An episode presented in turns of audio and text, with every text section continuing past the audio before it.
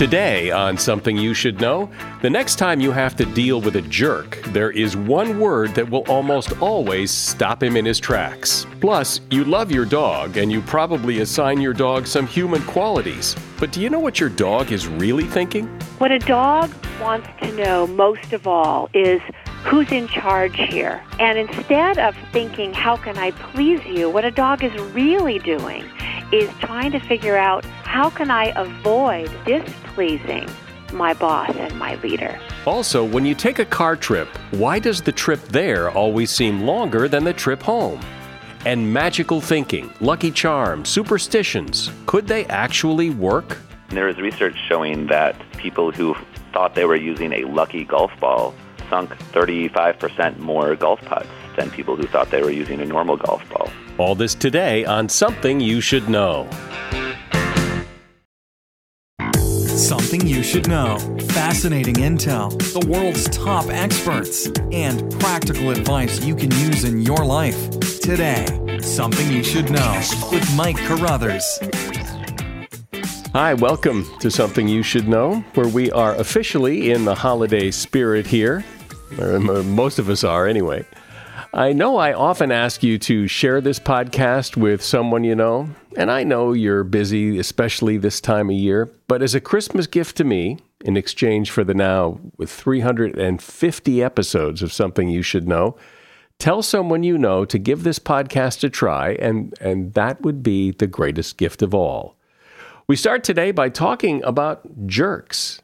Never had to deal with a jerk or work for a jerk? I know I've come across more than my share in my life. If you ever do have to deal with a jerk, you know that reasoning with them or arguing with them doesn't really work. According to psychiatrist Mark Goulston, who's a, a, really interesting guy, and he's written a book called Just Listen, there is one word that usually stops a jerk right in his tracks. The word is, huh? If you say it in a mild, neutral tone, the jerk will have to stop, regroup, and repeat. It suggests that what the jerk is saying makes no sense to you and that you're not about to engage because you don't understand what he's talking about. Dismissing a toxic personality is usually the most effective course of action, according to Dr. Goulston. An awkward pause can be helpful too. The longer you wait before responding to a jerk, the more you can emotionally distance yourself, and this really throws them off. They may go on and on, but you're less likely to get upset. That silence can work like an echo and give them a chance to hear what a jerk they actually are. And that is something you should know. I've had dogs all my life. And I think it's natural to feel as if they're one of the family and that they would protect us. And you often hear stories of dogs doing heroic things. And in movies and TV shows like Lassie, when Timmy falls down the well, as he seemed to do a lot, Lassie would do anything to try to save Timmy. But how realistic is that? What, what are dogs really thinking? Here to discuss dog behavior and dog thinking and how to train your dog to do what you want it to do is Camilla Gray Nelson. She's author of the book Lipstick and the Leash Dog Training a Woman's Way. Welcome, Camilla. So, if I fell down the well instead of Timmy, how likely is it my dog would sense that I was in danger and would want to do something to help? Because I'm thinking that what my dog would probably do is eat the sandwich that I left on the side of the well before I fell down. It's it's a lovely thought to think that our dog has um, feelings like humans, um, that they would save us from the well if we fall in. But the fact is, as with so many myths, it just isn't so. Um, the problem with the Lassie syndrome myth is that not only does it give us false expectations of what our dog should be and should do for us that a dog can never live up to. But it actually puts us in an unsafe predicament with our dogs sometimes, meaning we are not careful around dogs as the animals that they are, thinking that they are gentle, benign creatures that would never harm us. Yeah, I heard someone say, uh, and maybe it was you being quoted somewhere, um, that you should never leave young children alone with a dog. Well, that is so true, and and nowhere is the true nature of the dog revealed than in that advice, because dogs, after all, are predatory hunters, and there have been more than one case of a young child left alone with a dog that did not survive. It's a, that's a horrible thing to think about, but the fact is, dogs are hunters, and they are programmed to take advantage in their primordial state, in their instinctive state, to take advantage of the old and the young, the weak, not the strong. So, if my dog is not thinking, How can I please you? How can I save you if you fall down the well? What is the dog? What is its motivation? What is it thinking? What a dog wants to know most of all is who's in charge here. And instead of thinking, how can I please you, what a dog is really doing is trying to figure out how can I avoid displeasing my boss and my leader. Slightly different, but profoundly different in its application. Which is a very different uh, mindset than what we think of that the dog is there to make us happy and to do what we, you know, get our slippers and, and that kind of thing. If a dog were truly motivated by making us happy, I, as a dog trainer, would be out of business. because because the, the dog would be pleasing us. If that's what they want to do, they would be doing it. But clearly, that's not the dog's motivation. The dog is, is built with an internal testing mechanism, testing behavior, trying certain things. What they're really doing with this behavior is they're, they're testing, are you in charge of me? Who's going to stop me? Because the status of a dog in a social group is totally dependent on how he can control and limit the behaviors of others. So, what does that mean to me as the dog owner in terms of do I need to tell the dog in some sort of dog language that I'm in charge here? The way to tell your dog you're in charge, and hence to get your dog to actually want to obey you because he sees you as the leader, is nothing more complicated than setting boundaries, rules, reining in your dog's freedom.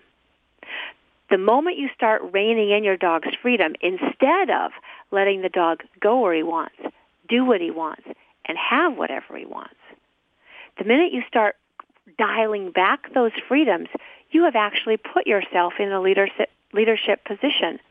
And it's miraculous the change in your dog's behavior once you do that in a way that he understands from his cultural background.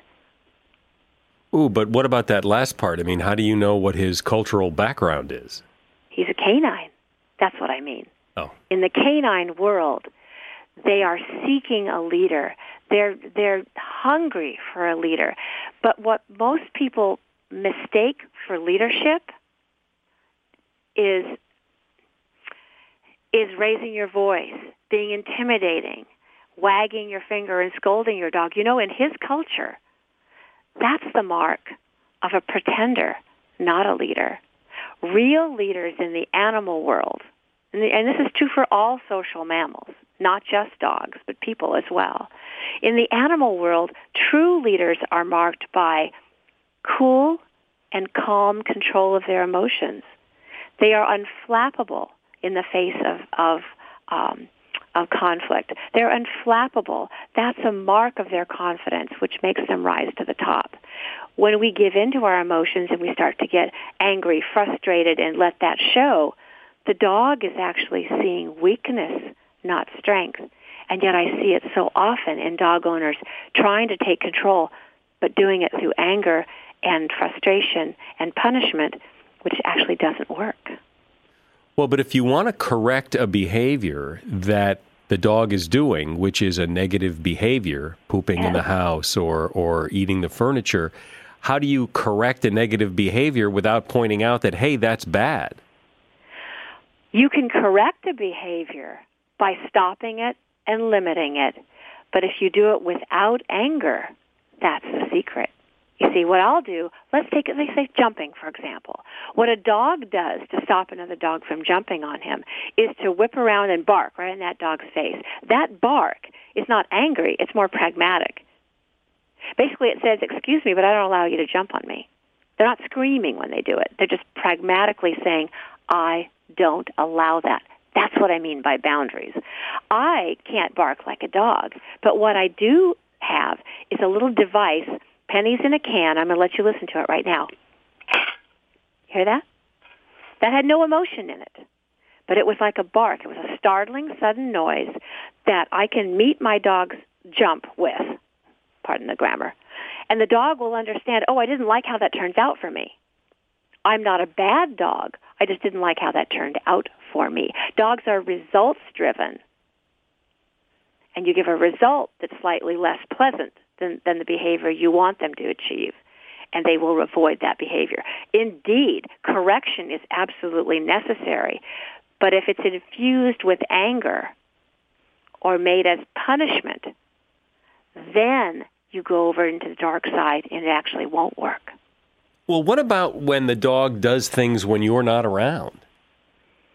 Well, what a good question is that. Dogs, as pack animals, are not designed to live alone. They do not have an off switch or a conscience because they were designed to live under the supervision of other dogs in a group situation 24 7.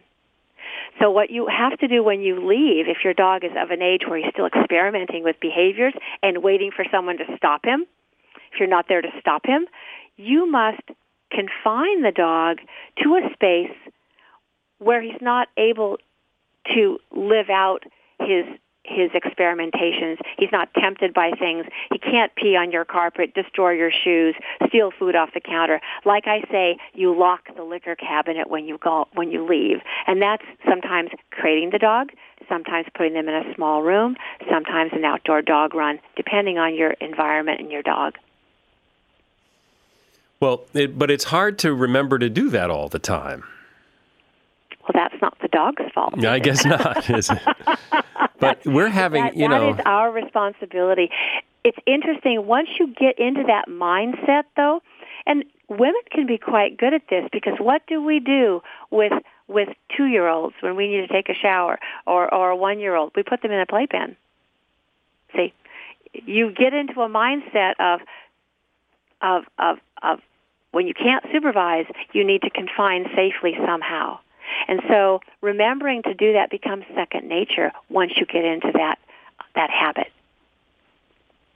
But what does the dog ever stop trying? Indeed, a dog will stop trying to bend the rules when he knows what the rules are. the dog will try to figure out the rules if they're not clear to him and when they're in a young developmental stage as a dog grows and matures and you have done a good job of keeping the rules consistent, they eventually stop trying as often. Here's my analogy. Dogs are like jello. And they're like soft jello when you first get a dog and you start training them into the ways of your home. You are the mold. The dog is the jello. If you take the mold off too soon, you know what happens to the jello keep the mold on long enough till that dog is is habituated into the form of the behaviors that you want and then you can take the mold off and the jello will retain its shape. The dog will be habituated into good behaviors. People take the mold off the jello. They take the rules away from the dog too soon or they never put it on at all. Do dogs, as you said earlier, are, are looking to know who's the leader, but do dogs ever say, hey, I want to be the leader? Indeed, dogs say that. Of dogs of a certain personality will say that routinely.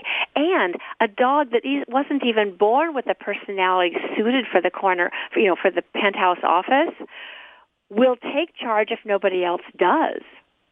They are so driven towards that organization that a dog will take charge if you don't. Now, the dogs that are born with confident personalities that if in nature left to their own devices would take the lead role. Those dogs are more challenging. They don't they do not readily take orders because they feel they should be giving them.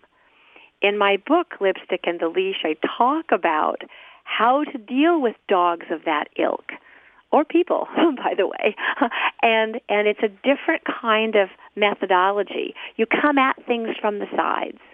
You don't meet head on. You avoid confrontation and argument, and you use sweet influence instead. When dogs jump over people when they come over, what are they doing? When dogs jump on you or others, it's it's an interesting behavior because it has multiple purposes. Yes, it's a greeting. Dogs jump on each other to greet.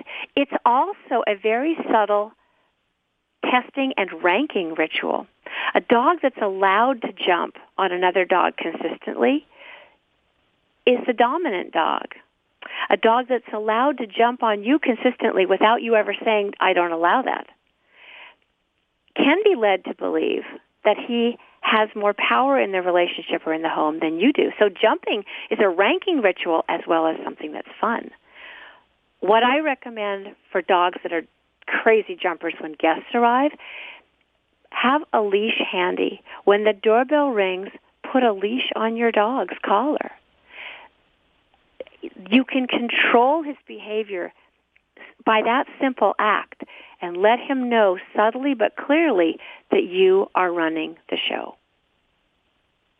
That does seem to be the key is to let them know that you are running the show. And running the show does not involve yelling.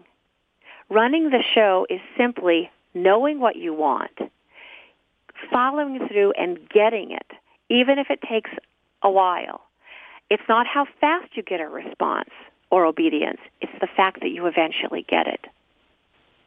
What I find as a dog trainer of 24 years and counting, and after 10,000 plus clients, is that to a client, to a dog owner, they do not understand dogs. They've owned dogs, they've loved dogs, they've had many dogs, but they don't truly understand how the dog thinks, how his culture works, and how he's programmed by nature to act and react. Until you really understand a dog and dog life and dog culture, you cannot successfully train a dog. Well, I know it's so easy to treat a dog like a member of the family and almost as if the dog is a person. But but as you've clearly pointed out, you know, uh, uh, people are people and dogs are dogs, and we need to respect uh, respect the differences. Camilla Gray Nelson has been my guest. She is author of the book Lipstick and the Leash Dog Training a Woman's Way. And you'll find a link to her book in the show notes. Do you believe in magical thinking? You probably do. Almost everyone does, even if you claim you don't. You either have a lucky charm, or you perform a little ritual before you perform a task, or maybe you just knock on wood. And we do this because we like to think it helps, even though we think it probably doesn't. But maybe it does. And here to sort all this out is Matthew Hutson. He's the author of the book, The Seven Laws of Magical Thinking. Welcome, Matthew. And first, why don't you define what you mean by magical thinking? The technical definition that I give is the attribution of mental properties to non-mental phenomena and vice versa. So, for instance, believing that natural events um, have a purpose to them, or believing that your thoughts have some sort of force over the world. So examples of magical thinking would include belief in luck or destiny or karma or essences or mind over matter, that sort of thing. Or even just good luck charms. Exactly, yeah. All kinds of superstitious beliefs and rituals. Does everybody and does every culture engage in this somehow? Yes, as far as I know, every every culture has certain uh, magical and and religious rituals and beliefs and traditions. Um, and every individual person has a tendency to believe uh, in these sorts of things. Um, even if they deny it, even if you call yourself a skeptic, you'll still find yourself um, doing little lucky rituals or feeling like something happened for a reason. Is there any reason to think it works? Well, I, I don't believe in real magic, so I don't think these things work the way that uh, people sometimes think they do. But uh, magical thinking can provide a sense of control it can, and it can make you feel lucky. For instance, if you perform a little ritual, it can increase your self-confidence, and then uh, that might lead to better performance and actual um, actual luck, which will then feel like the the ritual or the lucky charm had some effect. And there is research showing that people who thought they were using a lucky golf ball um, sunk 35% more golf putts than people who thought they were using a normal golf ball. Now that's fascinating. Yeah. How, how could that be? Well, the researcher proposed that it increases self-efficacy. So if you think that you're using a golf, a lucky golf ball, then you expect to perform well, um, and then it relaxes you, and then you actually do perform better. Even the people who don't necessarily believe it sort of believe it. That's the argument, yes. Uh, a lot of magical thinking is is subconscious. So even if you don't think that you believe in these things, um, these expectations can have sort of subtle subconscious effects on your behavior. Does talking about it like this ruin it?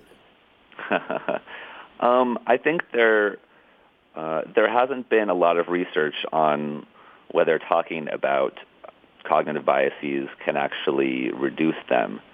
Um, so it's possible that if your defenses are up and you're aware of certain illusions and you realize that they're illusions, then you're less susceptible to them.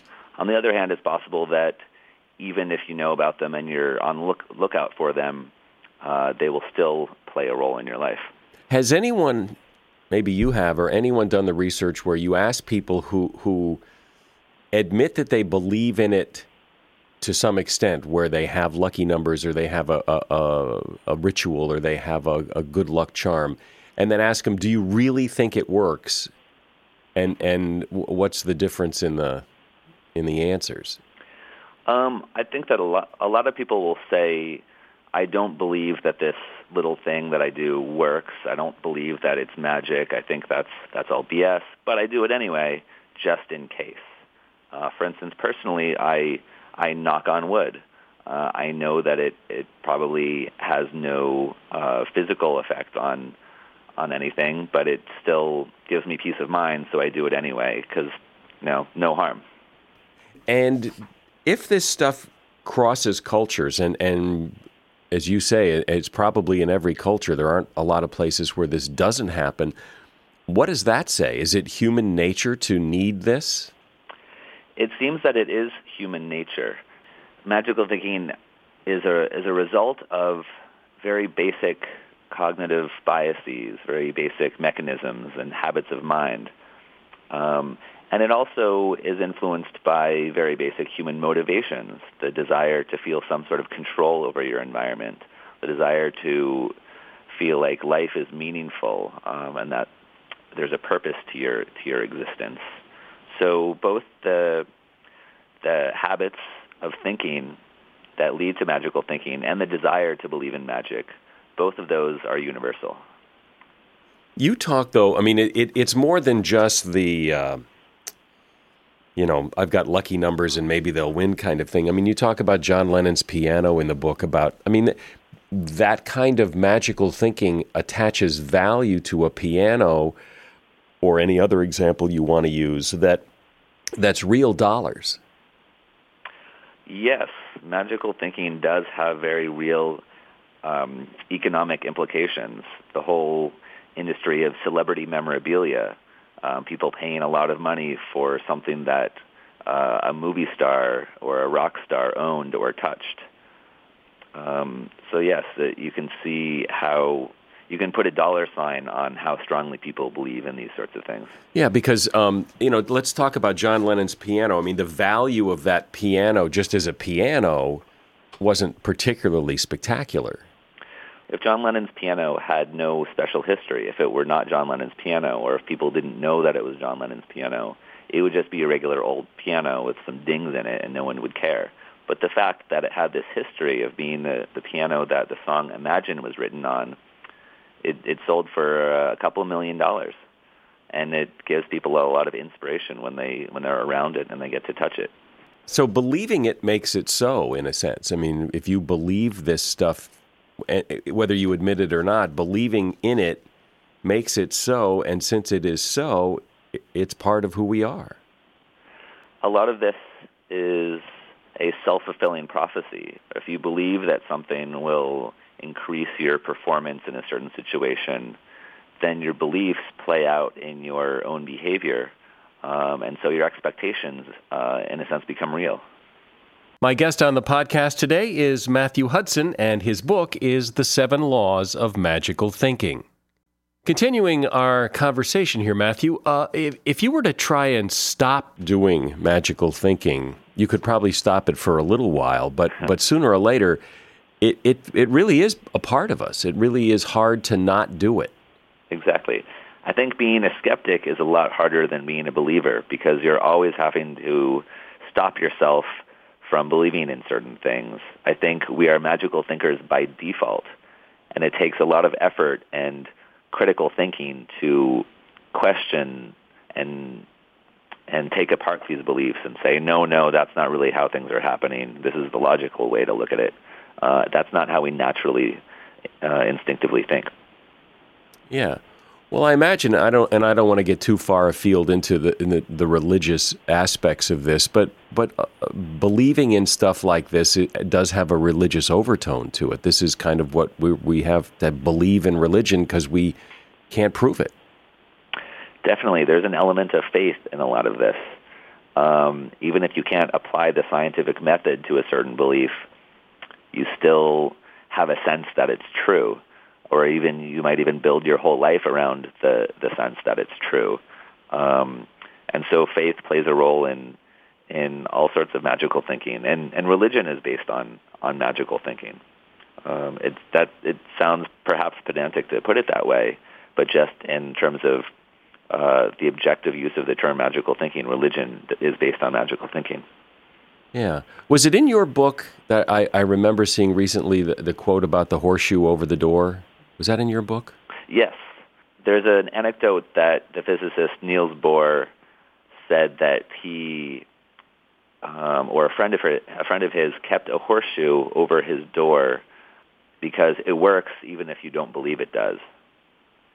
But the psychology suggests that it only works if you believe that it does, and it works because you believe it does, because it makes you feel lucky, and then that that influences your behavior and your your luck.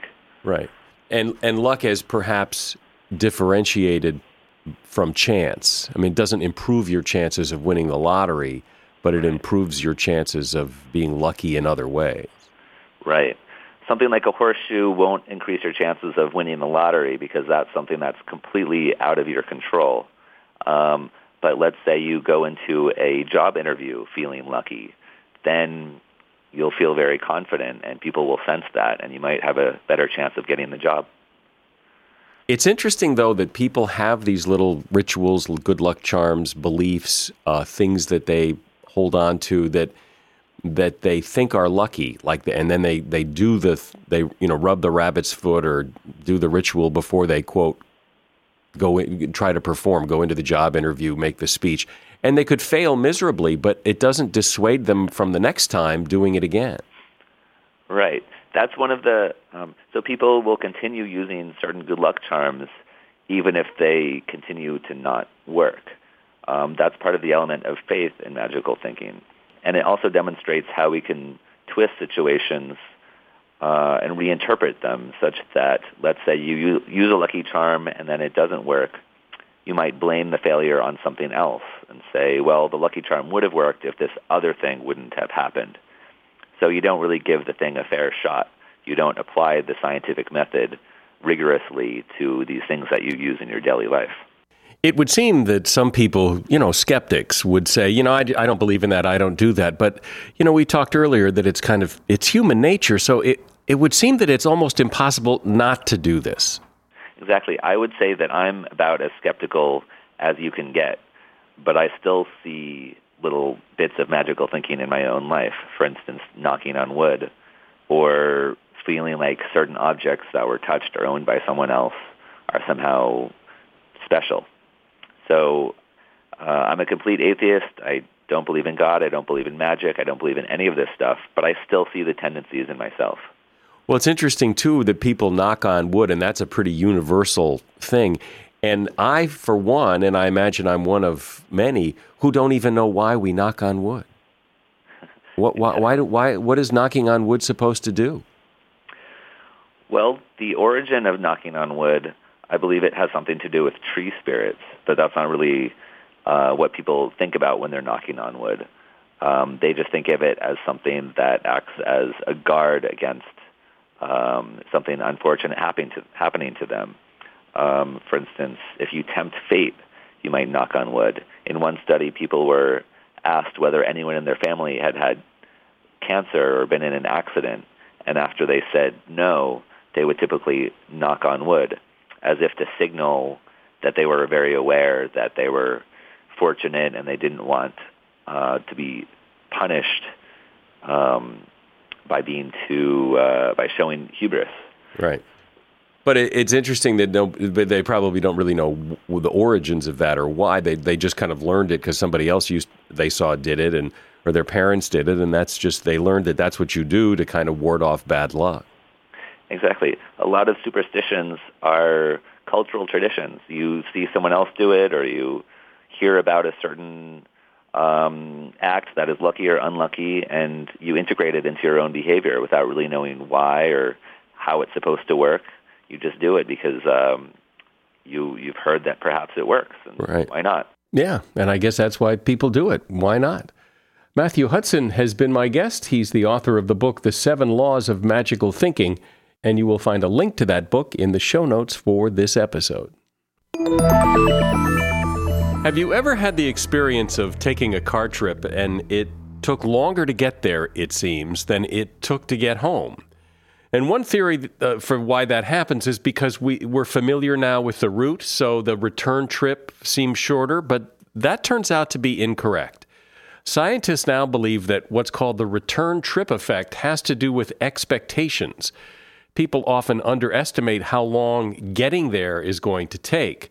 So the experience feels longer because they expected it to be shorter. They then overestimate how long the return trip will take, and so that ends up feeling shorter. In one study, researchers at Tilburg University in the Netherlands set expectations by telling people that the outbound part of the trip was going to seem very long. When they did that, the return trip effect disappeared, and those people did not feel like the return trip was shorter than the outbound trip. What's even more interesting is when people were told the trip was going to seem long, then it didn't seem as long. And that is something you should know. And that's the podcast today. I'm Mike Carruthers. Thanks for listening to Something You Should Know.